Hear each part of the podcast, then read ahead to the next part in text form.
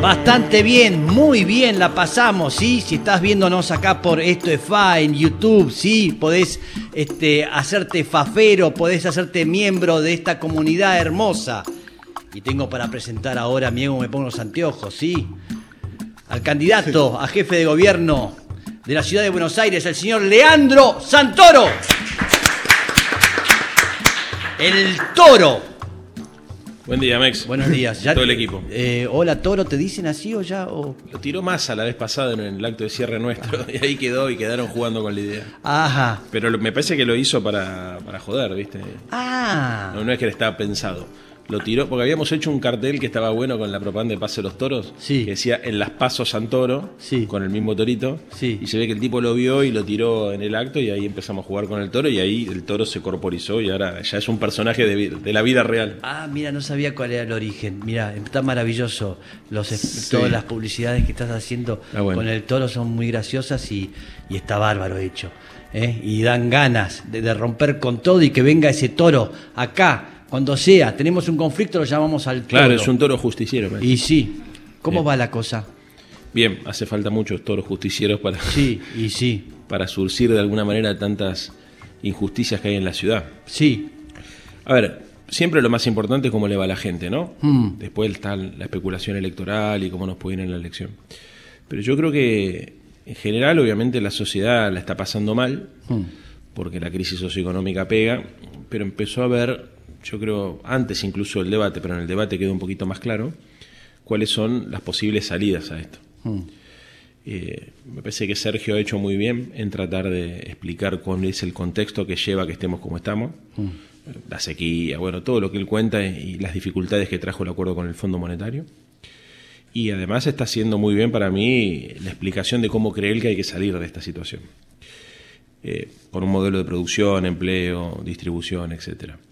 Y nosotros en la ciudad con una situación interesante, porque me parece que por primera vez en mucho tiempo se construyó la idea de que se le puede ganar a la derecha Sí. en etapas. Digamos, está claro que el primer desafío ahora es entrar al balotaje. Y después de eso es otra elección, ¿no? Porque la elección del balotaje es una elección que despeja todas las alternativas secundarias o más periféricas y concentra todo en dos candidatos. Y eso hace que mucha gente que por ahí a priori no te elige en primera vuelta, frente a la disyuntiva Sí. de tener que elegir al primo de Jorge Macri que viene de Vicente López, o a un tipo que con sus virtudes y sus defectos vivió toda la vida en la ciudad, es un tipo de barrio, tiene cierta sensibilidad, y fundamentalmente, más que uno, hay un equipo de gente que trabaja para construir una ciudad más humana, y capaz que ahí tenés una oportunidad real de disputar poder real, ¿viste? Eh, ayuda que quizás, digo, no se lo ve a la reta tan presente en la campaña, como que Mm. hay, una, hay como una situación de destrucción dentro de Junto por el Cambio, que se prevé que puede pasar después de las elecciones, sobre todo por el escenario nacional, pero que puede impactar eso en la, en la ciudad, porque yo hoy, por ejemplo, no se lo ve a la reta haciendo campaña, eh, o por lo menos activamente para Jorge Macri, se ve ahí una situación en la que evidentemente hay algunas rencillas que quedaron de las PASO, ¿cómo, Sí, cómo está quedó todo- eso? Ellos están todo roto. O sea, tienen un problema enorme ahí, no solamente entre la reta, si querés, y lo que sería el macrismo duro, sino también con el radicalismo. La resolución del vicejefe de gobierno fue muy traumática para Juntos por el Cambio, porque no los consultaron a los radicales y pusieron eh, una mina muy dura del PRO. Y bueno, obviamente el radicalismo sentía que tenía el derecho a opinar sobre la fórmula porque había sacado el 49% de su interna, ¿viste? Jorge gana por poco. Y bueno, eso, primer, primer situación. Segunda situación, lo de Milei. O sea, está claro, chicos, que hay una reconversión del sistema político argentino a través de un nuevo eje, que es el eje Macri-Milei. Ese eje es un eje que va de una derecha dura a una derecha fanática. Yo creo que ellos están trabajando sobre la hipótesis de que Patricia Bullrich queda fuera del balotaje y que Macri va a terminar siendo el gran dador de gobernabilidad de Milei en el intento de ganarle a Sergio el, el balotaje a nivel nacional. Y eso incomoda a los radicales, ¿Y ¿viste? que no se parece? sienten cómodos con un tipo como Milei. O sea, junta- están- pensando en un Milei presidente, Jorge Macri eh, jefe de gobierno y con lo, lo que puede ser la convivencia entre esos dos gobiernos. Y yo creo que ellos están trabajando para eso. Llegaron a la conclusión que es muy difícil que Patricia entre al balotaje Mm. Y llegaron a la conclusión que si Jorge llegara a ser jefe de gobierno, el radicalismo se iría de la- de- del bloque de legisladores de Juntos por el Cambio, lo que se llama el interbloque, y para tener los 30 legisladores que necesitas para tener gobernabilidad en la legislatura, los reemplazarían con los de la Libertad Avanza. Claro, con los de Marra. Con los de Marra. Eh, ¿Te estás es- juntando con radicales? Sí, por supuesto. Sí. Yo tengo, la verdad que como me fui bien del radicalismo, Sí. yo tuve una separación no traumática, ¿viste? No, no había más amor, pero seguía habiendo cariño y respeto. Así que nunca perdí el vínculo con los radicales, inclusive cuando tomé la decisión de irme, que a mucha gente no le gustó, Sí. qué sé yo, me, me respetaban la decisión, ¿viste? Así que tengo vin- buen vínculo con Y- todos. ¿Y armarías un gobierno así como eh, haría, como dice Massa, este, de distintos lados? Sin duda. Además ya lo había hablado yo con todos los compañeros del peronismo mucho antes de aceptar la candidatura, porque interpretamos todos que hay que construir una nueva mayoría en la ciudad. A diferencia, Mex, de lo que pasa en la provincia, donde el que saca un voto más gana, en la ciudad de Buenos Aires el, el esquema de balotage que te obliga a llegar al 50%, te obliga a construir coaliciones más grandes. Entonces el gobierno de coalición es una precondición para alcanzar el poder y para ejercer el poder. Así Claro. que está todos de acuerdo en que si llegamos a, a entrar al balotaje hay que hacer una- un ofrecimiento, una propuesta a todos los partidos progresistas o los espacios progresistas y comprometernos a armar un gobierno de coalición. Tim, e- Esto que vos mencionabas recién, que es interesante, de la posibilidad de un acuerdo Macri-Milei ya realizado, como para. eh, vos decías que se incorpore la libertad avanza al bloque, al que sería el bloque oficialista si gana Jorge Macri, podría replicarse a nivel nacional, por ejemplo, con diputados más cercanos a Macri que a. o, o que al PRO más institucional, de apoyar y de, y, y de darle gobernabilidad a un eventual gobierno de Milei. Sin duda. Informalmente, seguro que en caso de que ellos ganen sería así y después seguramente dependerá cómo evolucionen las cosas. Pero el primero que lo planteó fue Milei. Sí. O sea, Milei cuando le preguntaron, bueno, ¿cómo va a ser usted para gobernar si no tiene diputados, senadores, si no tiene gobernadores, si no tiene poder institucional, si recién arrancan? Dijo, bueno, yo le voy a dar un rol central a Macri en mi gobierno. Claro. Eso fue una jugada inteligente de Milei, Sí. Porque entonces empezó primero a fracturar a Juntos por el Cambio, frente fundamentalmente al silencio de Macri, Sí. que también fue inteligente su silencio. Sí, sí. Aprovechó Ah, para... Todavía no dijo Macri que no aceptaría un. Mandó a decir que no, que él Sí, tiene un... pero él no lo dijo con su. con su De ninguna con- manera, porque además supongo que Macri debe pensar que, que le rompieron el juguete. Claro. Sí. Y sí. Porque él, malo bien, viste, había construido un partido político, un frente, qué sé yo, se lo dejó a Vidal, a Larreta y a Bullrich y lo chocaron. Sí. Sí. No se pusieron de acuerdo. Y yo sé que ahí hay, viste, ruido interno. Sí. Y después, por otro lado, el diagnóstico de, de Milei, que es un diagnóstico muy complaciente con Macri, sostiene que Macri fracasa porque no fue lo suficientemente Macri. Claro. que estaba condicionado por la coalición cívica y el radicalismo, y que de- eso le impidió ir a más a fondo con un programa de ajuste. ¿no? Entonces, es muy complaciente para Macri escuchar que alguien dice, bueno, vos fracasaste eh, no porque te equivocaste, sino porque no fuiste lo suficientemente vos. Sí. Entonces yo te garantizo que si soy presidente voy a hacer las cosas que te hubiesen gustado hacer a vos y de esa manera vas a quedar mejor frente a la historia. Que es la motosierra, te quiero decir. Sí. O sea, lo estoy poniendo Sí, de una manera amigable, pero la verdad es una barbaridad. Sí, sí. ¿Por qué crees que la ciudad quedó, eh, digo, en medio de un escenario en el que Milei termina con, bueno, sal- saliendo primero en las pasos? La ciudad mantiene más o menos lo que es eh, el esquema tradicional, o por lo menos el esquema que vos tenías en 2021. Esto de, bueno, el PRO primero, el peronismo segundo, y una libertad avanza tercera lejos. Bueno, en general, a ver, A de la- diferencia del resto del país, ¿no? Claro, que la Libertad Avanza hizo una mejor elección. Claro, no, una, eh, no sé, a 50 puntos en Salta, 48 en San Luis, pero en la ciudad de Buenos Aires no terminó pegando, que era donde se esperaba que le fuera mejor. Claro. Bueno, a ver, yo no esperaba que le fuera mejor. A mí me sorprendió sí el resultado que sacaron en algunas provincias, pero la verdad que es que voy a decir, mira, estamos frente a un nuevo líder mundial y o sea, a mí me la verdad me cuesta entender cómo sacó lo que sacó. Sí. Sí. ¿no? Estamos hablando de una persona que hace campaña con una motosierra, que dice que los desaparecidos fueron 8.000 y no 30.000, o sea, no se me ocurre nada más eh, urticante, viste, que, que- que ese tipo de derecha que pareciera, viste, hacer de la crueldad una bandera. Sí. Yo estoy insistiendo con el concepto de la crueldad en su discurso y en su narrativa porque es lo que más me preocupa. Viste, no, no fueron 30.000, fueron 8.000. Sí. Eh, no, yo te quiero humillar, vos no entendés nada y te a humillar públicamente. Eh, o si yo tuviese una silla de ruedas, lo aplasto a la reta como si fuera una cucaracha. Sí. Sí. O le pego un muñeco con la cara de Alfonsino, ¿viste? O sos una mierda, zurdos de mierda. Sí. Todas estas declaraciones que les estoy diciendo son declaraciones reales que hablan de no solamente de una psicología, sino de una forma de ver la vida y la política, donde el dolor del otro te resulta indiferente, o por el contrario te da cierta placenta, claro, Claro. te da placer. Pero le funciona, ¿eh? le funcionó toda esta, esta ira y este enojo que uno no, no podía creer. Veía un personaje de Marvel ahí y el tipo entra y la gente eh, lo sigue y, y cree. Y tampoco creo que es insospechado, no sé, porque es gente con bronca. Hay mucha gente que quiere que todo se vaya a la mierda. Claro. También. Pasa que ese personaje de Marvel humanizó todo este discurso que es antihumano, digamos. Ellos no son políticamente incorrectos, son humanamente incorrectos. Sí. ¿Viste? Entonces toda esa boludez del disfraz, ¿viste? del cosplay, qué sé yo, le sirvió para meter un discurso que la verdad que si vos lo analizás en el laboratorio o, o, viste con un taller literario, eh, empezás a sospechar de quiénes son los que lo pronuncian, porque tenés que tener mucha bronca, mucho odio para decir algunas cosas, ¿viste? Sí. El hecho de no tener frenos inhibitorios no es una virtud. En esta Sí, sí. sociedad parece que, viste, no, yo como soy completamente franco, te Sí. digo lo que pienso y eso, si te jode, es Sí. mi, mi derecho a la libre Sí. expresión. Mm. Y Sí, vos sí, bancatela. Sí. Y- Pero muchacho, no es así la democracia, ¿eh? No, aparte esta cultura medio del que decía Pato Smith, la cultura del basado, una cosa medio de que si destrozás al otro sos un capo Claro. y el recortecito de redes y toda una cosa medio que, Cruel. que- que juega a la crueldad, sí. Sí, por eso, ojo con la crueldad, porque, viste, la crueldad en la vida real, primero se construye verbalmente y simbólicamente. Mm. ¿no? Sí. A ver, ¿por qué las, as- las similitudes que muchos hacen con el nazismo? Y porque arrancaron así. Mm. ¿Qué eran los judíos? Eran ratas. Mm.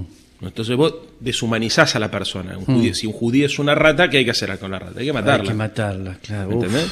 Sí. Sí. O sea, más allá de que hasta ahora en el discurso de él no aparezca antisemitismo, en el de él, Sí. Sí, sí. no en el de, ¿no? En el Sí. de él no aparezca antisemitismo, hay un, meca- un mecanismo, una mecánica de construcción del adversario, de comprensión de la realidad, Mm.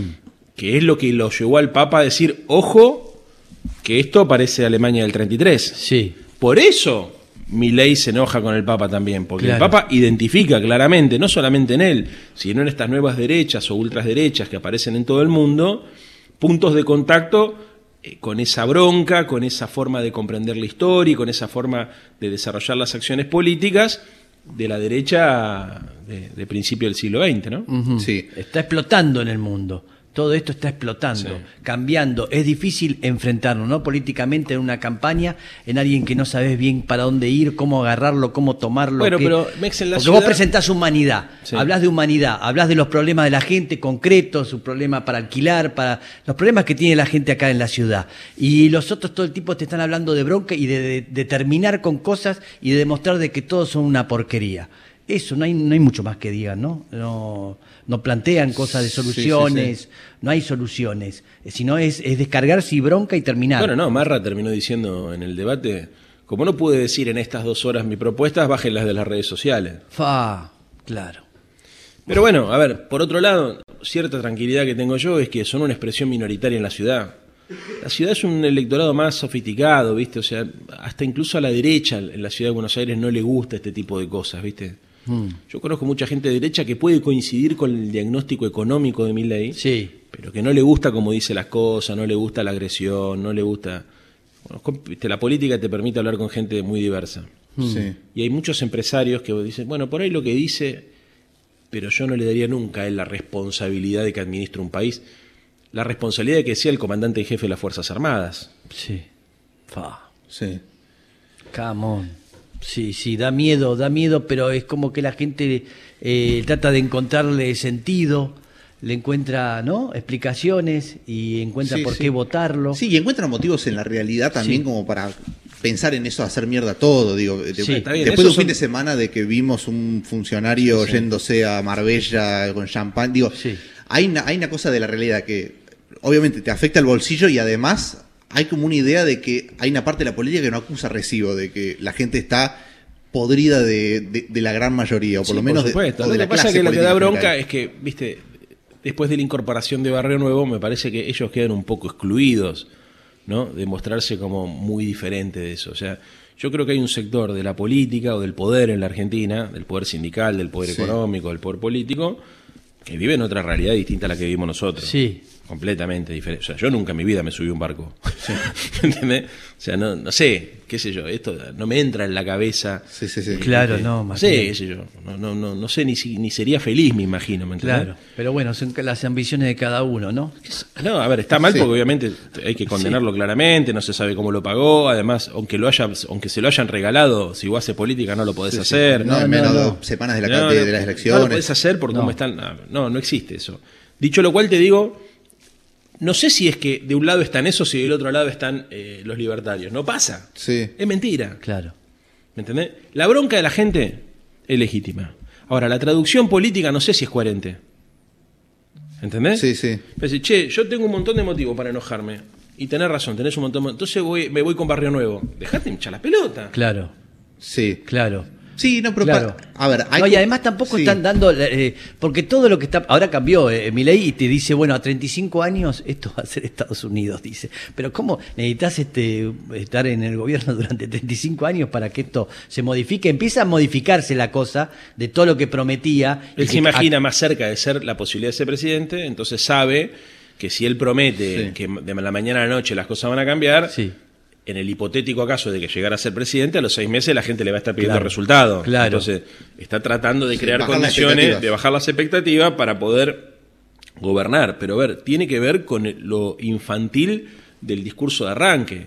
Sí. ¿entendés? Suponer que las cosas funcionan mal porque están estos. Entonces yo elimino a estos y las cosas empiezan a funcionar bien. Sí. Amigo, no funciona así el mundo. No, nunca. Sí.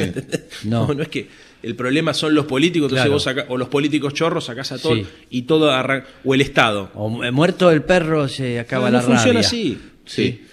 Y, no funciona así. y los partidos para la ciudad puntualmente, porque hay, hay una campaña para la ciudad que coincide, porque las elecciones son concurrentes, digo, coincide con la de la nacional.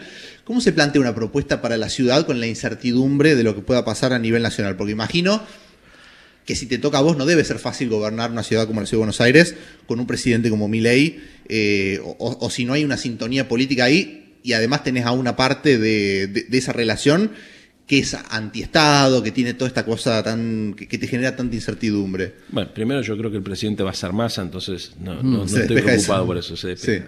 Segundo, en el hipotético caso eh, de que llegara a ser eh, Milei o cualquiera que no quiera ayudar a la ciudad de Buenos Aires, no hay mucho problema porque la ciudad tiene niveles de financiamiento autónomos que no tienen otras provincias de la Argentina. Sí.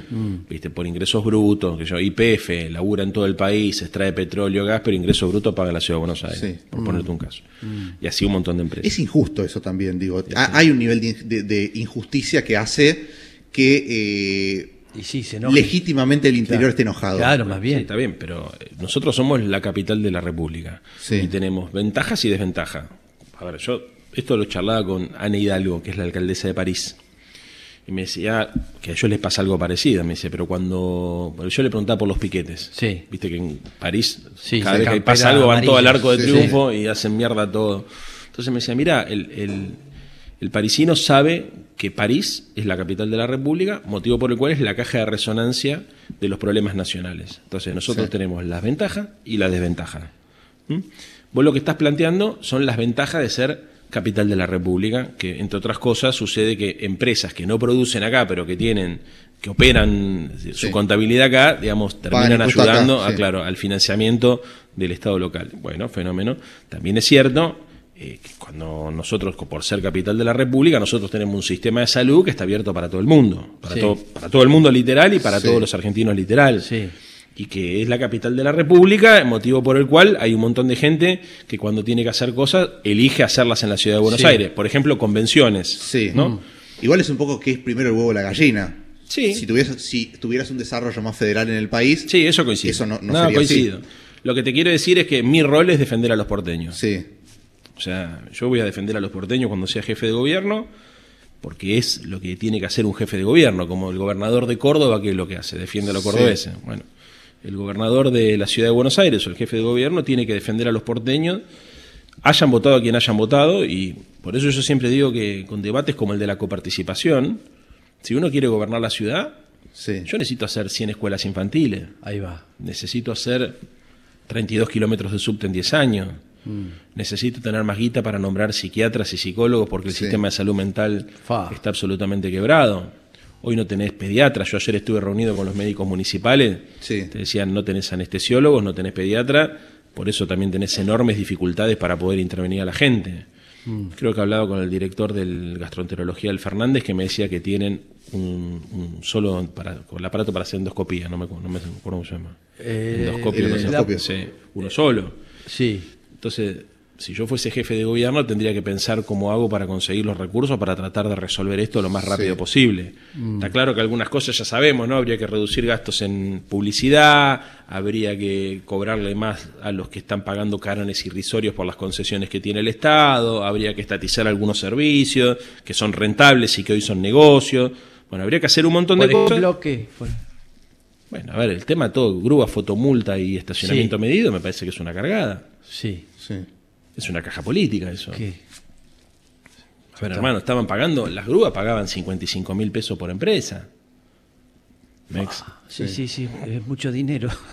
No, para. Es un negocio. 55 mil pesos, Sí. ¿entiendes? Sí, Menos de sí, 100 sí, lucas Sí, sí. por mes Sí. le pagaba cada empresa que tenía un montón de grúas y la mitad de la ciudad para operar al gobierno de la ciudad. Sí. Sí. Durante 20 años. Sí. Porque Y no- tuvieron el contrato prorrogado 20 años. Así hay un montón. Costa Salguero, yo ayer lo contaba en C5N. 185 mil metros cuadrados. ¿Cuánto paga de canon a la ciudad? Es un predio de la ciudad Sí. que se lo alquilan a un montón de concesionarios, Sí. una empresa que...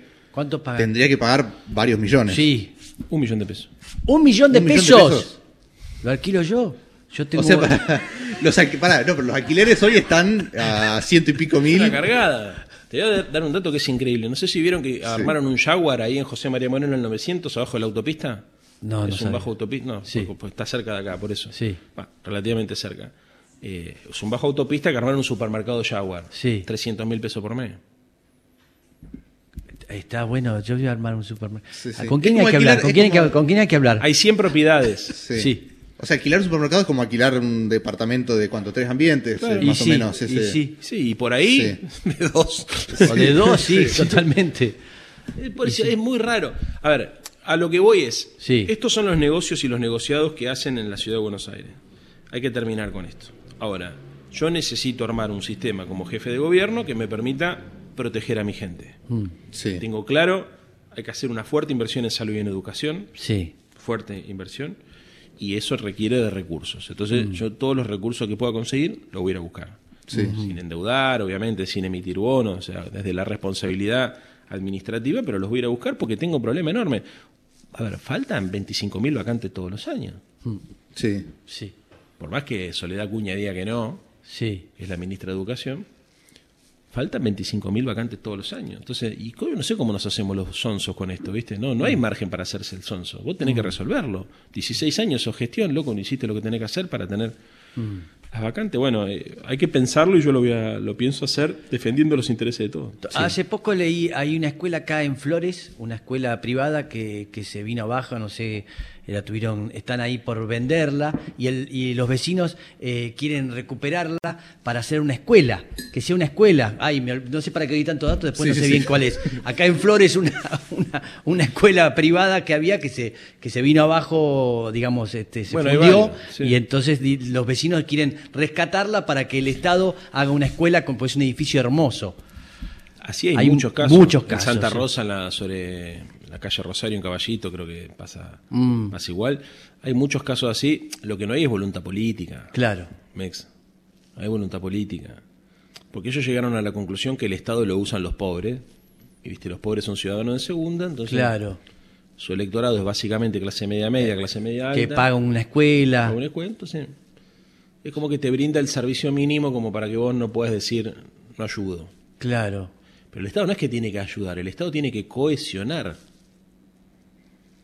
¿Entendés? Acá hay una concepción que nosotros hemos perdido a lo largo de los años, que es la idea de que hay servicios esenciales que deben ser para todos iguales independientemente del ingreso familiar. Mm.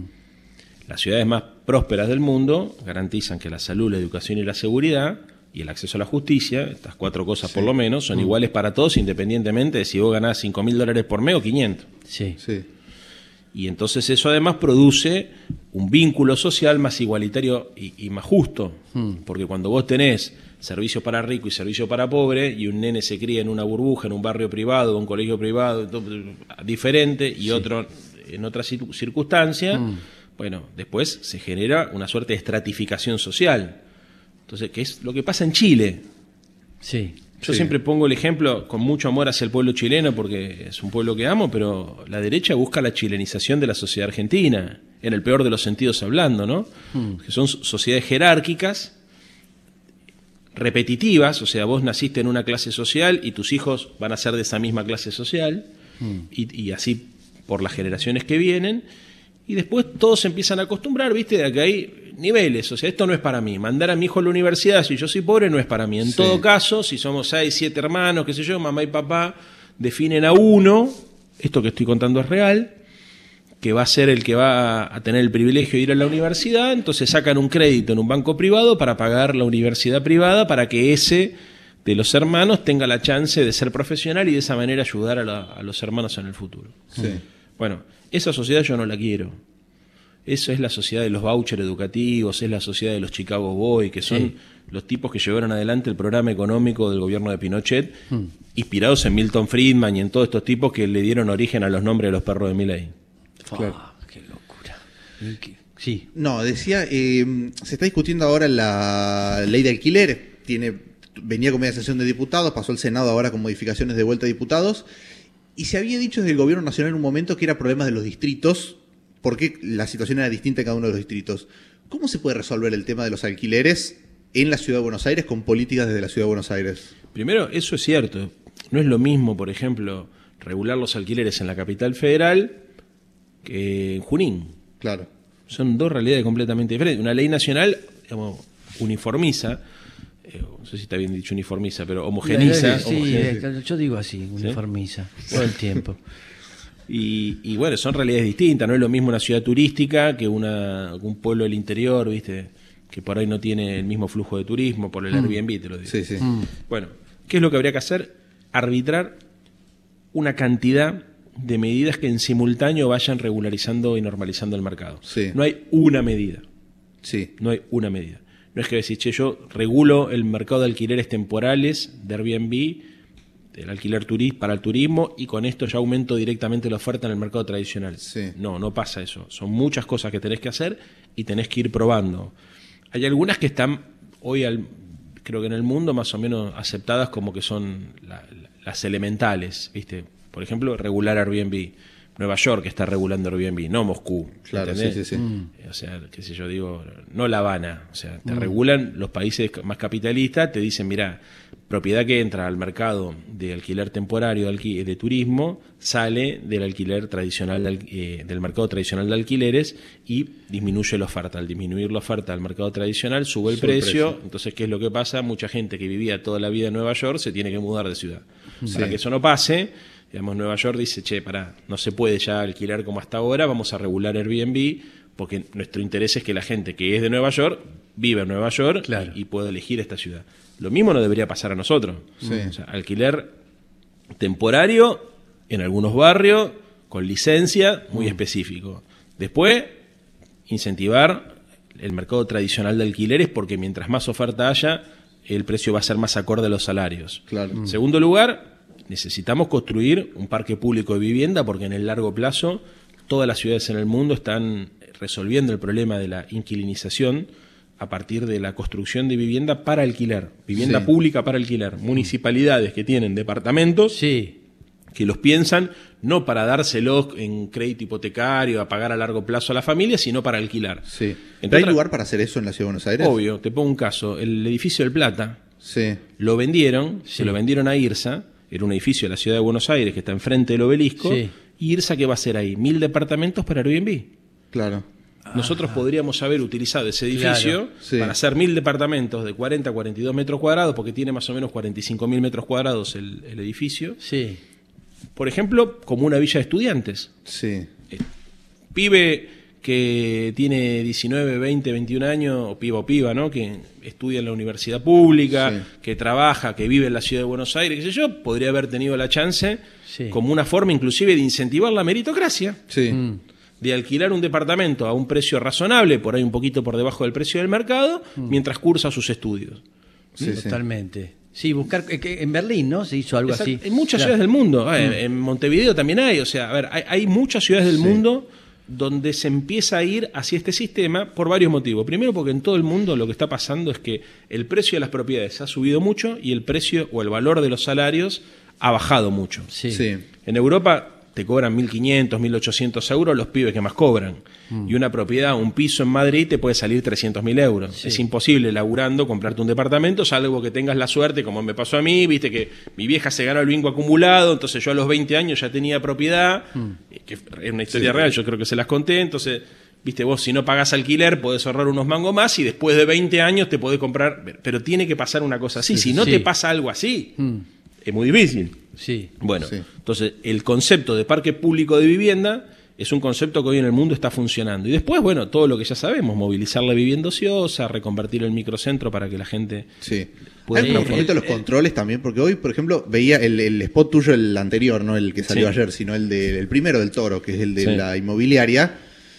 Yo veía ese, ese spot que es básicamente, para que la gente que no lo vio, es una. No, no recuerdo si no- era un chico ¿Quién una no chica. lo vio? Bien. No, bueno, hay mucha gente que no lo vio. Bien. Era un chico una chica que estaba, alqui- que estaba por alquilar y le dice el de la inmobiliaria, bueno, hay que pa- eh, pagar en dólares, como dos meses de garantía. Sí, todo horrible. eh, y después aparece el toro. Pero yo decía, ponle, no aparece el toro. Esa persona sale de esa inmobiliaria, ¿tiene algún lugar para denunciar lo que le ha pasado? Porque Nada. es ilegal. Cobrar No, en dólares es ilegal. nada. Por supuesto, a ver, si cualquier persona normal sabe que hoy la mayoría de los contratos están en negro. Sí. ¿Entendés? Entonces, ¿qué vas a...? Y está ta- la gente está tan desesperada que acepta cualquier tipo de condicionalidad. Sí. Porque no hay departamento en alquiler. Sí, sí. No. A ver, la mayoría que hay está, pero inclusive en dólares es difícil encontrar, porque además han- se hizo tan mal las cosas, y esto es responsabilidad de todos, Sí. de todos es responsabilidad, que mucha gente por la incertidumbre a que vayan a cambiar las reglas de juego prefiere tener departamentos vacíos en casa y no ofertarlos en el mercado tradicional de alquileres, Claro. ni en negro. sí. Y menos en esta época que se sabe que se está discutiendo una nueva ley. Claro. Entonces, vos me decís, che, uno de los principales problemas, porque es verdad, la inflación es un problema, la ley de alquiler es un problema, pero hay un problema que se habla poco, que es la incertidumbre. Sí. Propietario que tiene por ahí voluntad de Sí. alquilar su departamento en el mercado tradicional de alquileres, no en. Airbnb. Vos tenés un departamento, no sé, en, Ba- en Boedo, donde vivo yo. Es difícil meter en Airbnb ahí, ¿me entendés? Sí, sí. Muy bien. Decir, bueno, yo lo quiero alquilar porque necesito tener un ingreso extra y porque si lo tengo vacío tengo que garpar los impuestos igual de cualquier manera. Pero mejor espero, Mm. porque capaz que me van a cambiar, hay que ver cómo sale Claro, la ley, ¿me claro, entendés? sí. Y eso está pasando mucho y eso disminuye la Sí. oferta y empeora el Claro. problema. Última pregunta. ¿Sí? Sí. El tema subtes. ¿eh? Que tenemos problemas. Hoy hay paro. Hoy, hoy no, tenemos- no hay paro, hay movilización. Bueno, pero ahí Sí. viene, tenemos ten- paro hace rato con, Sí, sí. eh, con- el tema del, del abs- eh, Asbesto, asbesto. sí. Sí. Y vos proponés tenerlo abierto las 24 horas. ¿Cómo Sí. haces? Primero, obviamente que la propuesta antes de hacerla la hablé con el sindicato. Me imagino. Sí. No me voy a tirar a decir una No, cosa no, así que después me maten, ¿viste? Claro, claro. Por supuesto, para Claro. darle. pues Ya No, uno, está bueno, hablaste con, con los muchachos que... Se puede, perfectamente, sí, sí. A ver, ¿qué, ¿cómo funciona en el mundo? Paran una sola vez a la semana, uno de los siete, de los siete días paran, Ajá. cada línea va rotando para hacer el mantenimiento que se necesita. Sí. Durante la noche, por ahí te para una estación sí, una estación no, y la frecuencia es, Mm. es más larga, digamos, en vez de esperar cuatro minutos, tres minutos, por ahí esperas ocho. Ok. ¿Se entiende? Sí. y se puede hacer perfectamente porque además eso reactiva la industria cultural, reactiva un montón de cosas. O sea, si vos tenés subte las 24 horas, por ejemplo, el B, si vos te tomás, si vos salís de, del Luna porque fuiste a ver un, un recital o del Movistar.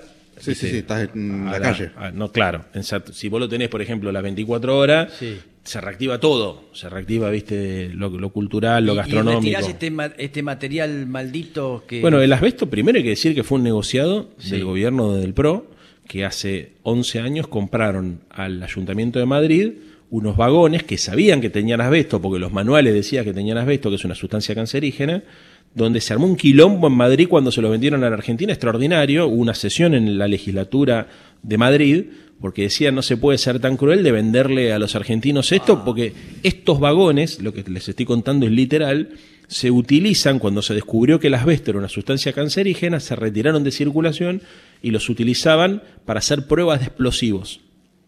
¿Qué? Claro. como son, es más perjudicial para los laburantes que manipulan las partes del tren que tienen asbesto que para el pasaje. Sí. Pero bueno, a ver, son seres humanos Son los que trabajan ahí, ¿no? Muy es bien. un detalle, sí, son seres humanos. Eh, los españoles detectan que había un montón de personas de, que trabajaban en el metro de Madrid que habían adquirido cáncer como consecuencia de la, de la inhalación del asbesto, Sí. lo retiran. Lo empiezan a vender esos carros, esos coches, los, los trenes, para hacer pruebas de explosivos. Llegó Macri Sí. y dijo, che, ¿por qué no tienen unos trenes para venderme? Claro. Y le vendieron eso. Y explotamos la gente de acá. ¿Qué pasó en la- después en la ciudad de Buenos Aires? Eh, cuando trajeron esos trenes, cuando se empezaron a romper, empezaron a utilizar partes de esos trenes para arreglar otros trenes. Sí. Y eso fue haciendo que el asbesto se empieza a disparcir por todos lados. Por eso, hoy no lo pueden, no, no es que no, no alcanza con retirar esos trenes, Mm. porque durante 10 años, como dicen los que laburan a- ahí abajo en el subte, canibalizaron los vagones para arreglar otros vagones. Sí. Entonces pusieron asbesto en un montón de vagones Oh. que eran, digamos, por ahí los japoneses. O sea, hay que utilizan- cambiar toda la flota. y tenés que hacer un proceso de desabestización real. Ay, Sí. Dios. O sea, tenés que hacer un proceso de desabestización real. Bien, metele, ¿eh? tenés que ganar, ¿sí? Estoy trabajando ¿Eh? con eso. Ahí está, bien. Un aplauso para el señor Leandro Santoro que estuvo con nosotros hoy. Maravilloso. Se va el toro, Sí, me voy. ¿sí? Bien, ahí está, el toro Sí, cansa- quiero venir a sí. FA, eh, ya te dije. Y pero- sí, el, el lunes fiesta, ¿sí? Venite, venite con ropa Sí. para Al bailar. Art Media, no acá. Al Art Media, no en mi Claro. casa. No, ya venía acá y va a tocar Sí, el timbre y sí, me sí. hicieron una joda. No, no, no, el Art Media. No, no sé si aquí el lunes, este lunes. Es este lunes que viene. Ah, pero yo no estoy, estoy para cualquier cosa menos para fiestas por ahora. Bueno. Cuando termine la campaña. Bueno, vení serio con un traje a un costado, te quedás. ¿eh? Venga con el Ah, te mando al toro, si no. Ahí Sí. está. Venite dentro del toro, si no. Ahí está. Eh, ¿Quién va a sospechar que sos vos? Ahí está. Bien, ¿eh? muchísimas gracias. Gracias, loco. Siendo las 11 y 13 minutos, nos vamos a una tanda y ya estamos regresando.